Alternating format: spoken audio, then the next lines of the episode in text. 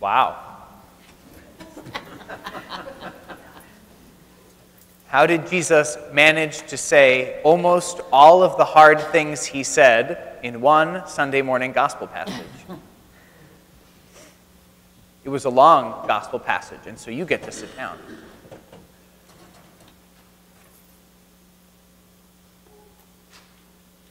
Just before the section in 1 Corinthians that Peter read this morning, Paul writes to the Christians he loves this Brothers and sisters, remember your calling. Not many of you were wise by human standards. Not many of you were powerful. Not many of you were of noble birth. For God chose the foolish of this world to shame the wise, and chose the weak of the world to shame the strong. God does not call us for our competence. He calls us for love. And it's because of his call that we are loved through that call. God calls us for our heart.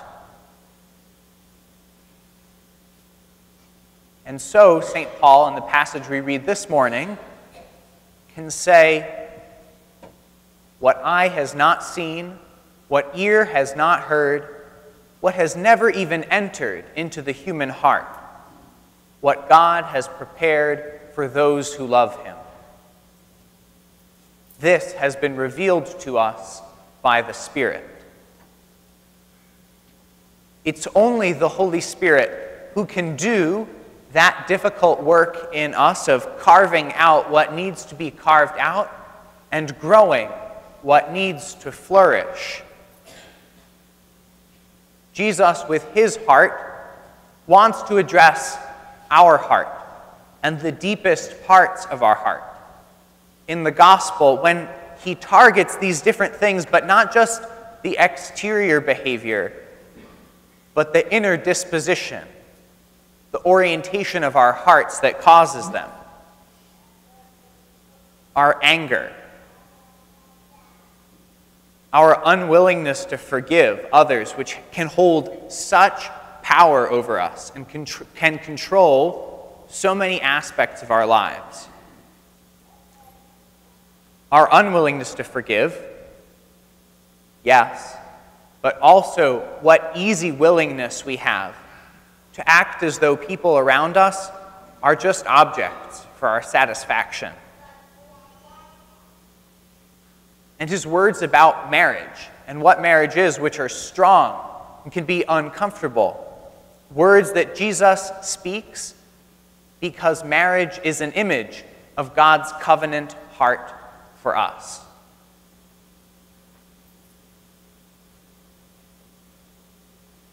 All of this, in all of it, Jesus is pointing to and moving toward our hearts.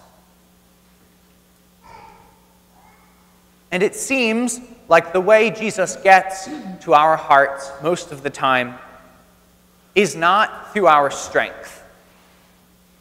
He does give us a lot of strength that we need desperately. He gives us so many gifts that are real and deep. And it seems, though, that God has a particular affection for reaching us through weakness through ours and through others. Because when we have everything all together, we think everything's okay, we think we're self sufficient, that we don't need any help. And when for other people things are going fine, it's easy for us to keep them at arm's length, to see them as competitors or people who don't make demands on us. But when someone near us is suffering or weak, God is trying to awaken something in us. And it's through that that he draws out compassion and draws out true life. So, two stories of two very real people near to our own time who, open to weakness, their own and other people's weakness, became fully alive. The first is Jean Vanier. Jean Vanier was born in the middle of the 20th century, and he was the son of effectively the president of Canada. He was called the governor general at that point. And Jean Vanier grew up, he served as an officer in the British Royal Navy, and after that went to graduate school, and following that moved to Paris, where he was teaching philosophy. And he would walk each day from his house to the University of Paris, and on the way, he would pass two schizophrenic homeless men. And in his interactions with them, and through conversations with his spiritual director, who was a priest who was the chaplain at a mental health institution in Paris, Jean Vanier experienced an invitation that he offered.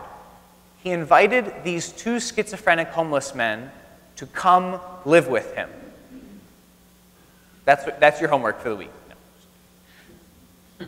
Uh, and he did this not with the intention that these two people really need my help and I can provide it.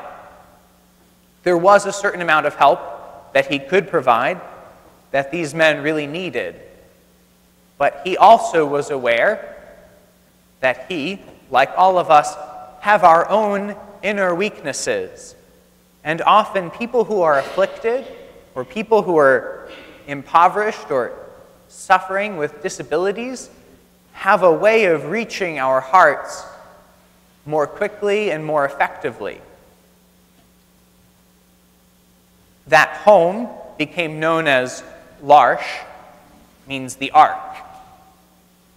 And the next L'Arche home was founded in India, and now there are 150 L'Arche homes throughout the world, Christian or interfaith homes, where people with and without disabilities live together as peers.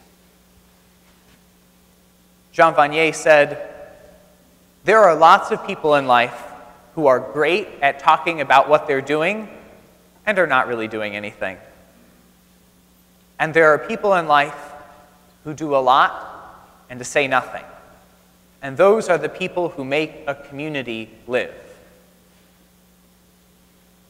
The second person is Chiara Badano.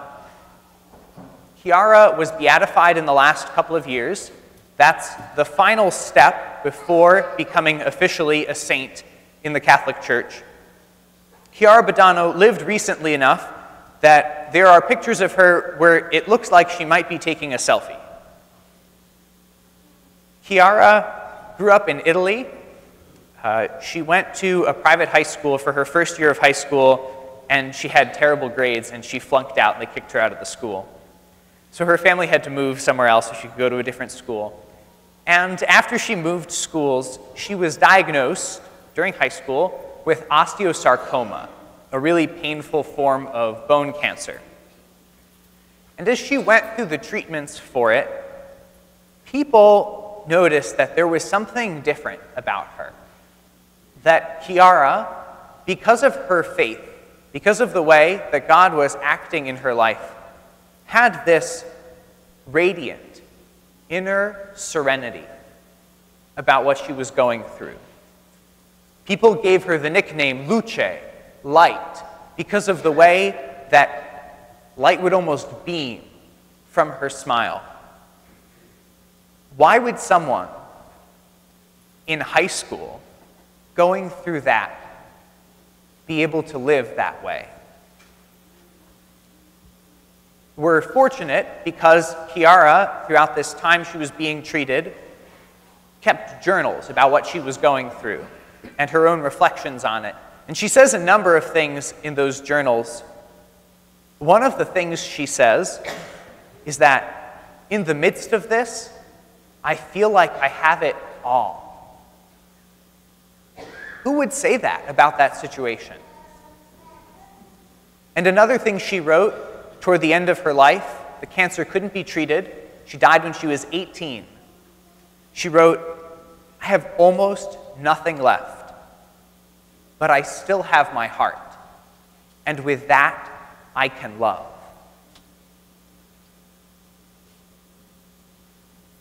Chiara Badano, a person open to her own weakness, not resistant to it, and through that, radiant. We're not too far off from the season of Lent, and it's not a bad idea maybe just to flag that in our minds, because it will be here before we know it. And maybe to ask ourselves are there weaknesses in my life, maybe sins, that God wants to overcome?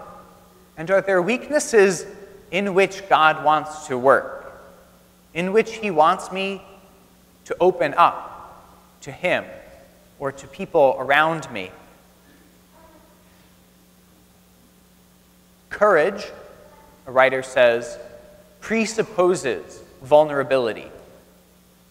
We ask for that openness, that vulnerability before the Lord to enter our lives, to transform us, to make us radiate from our hearts.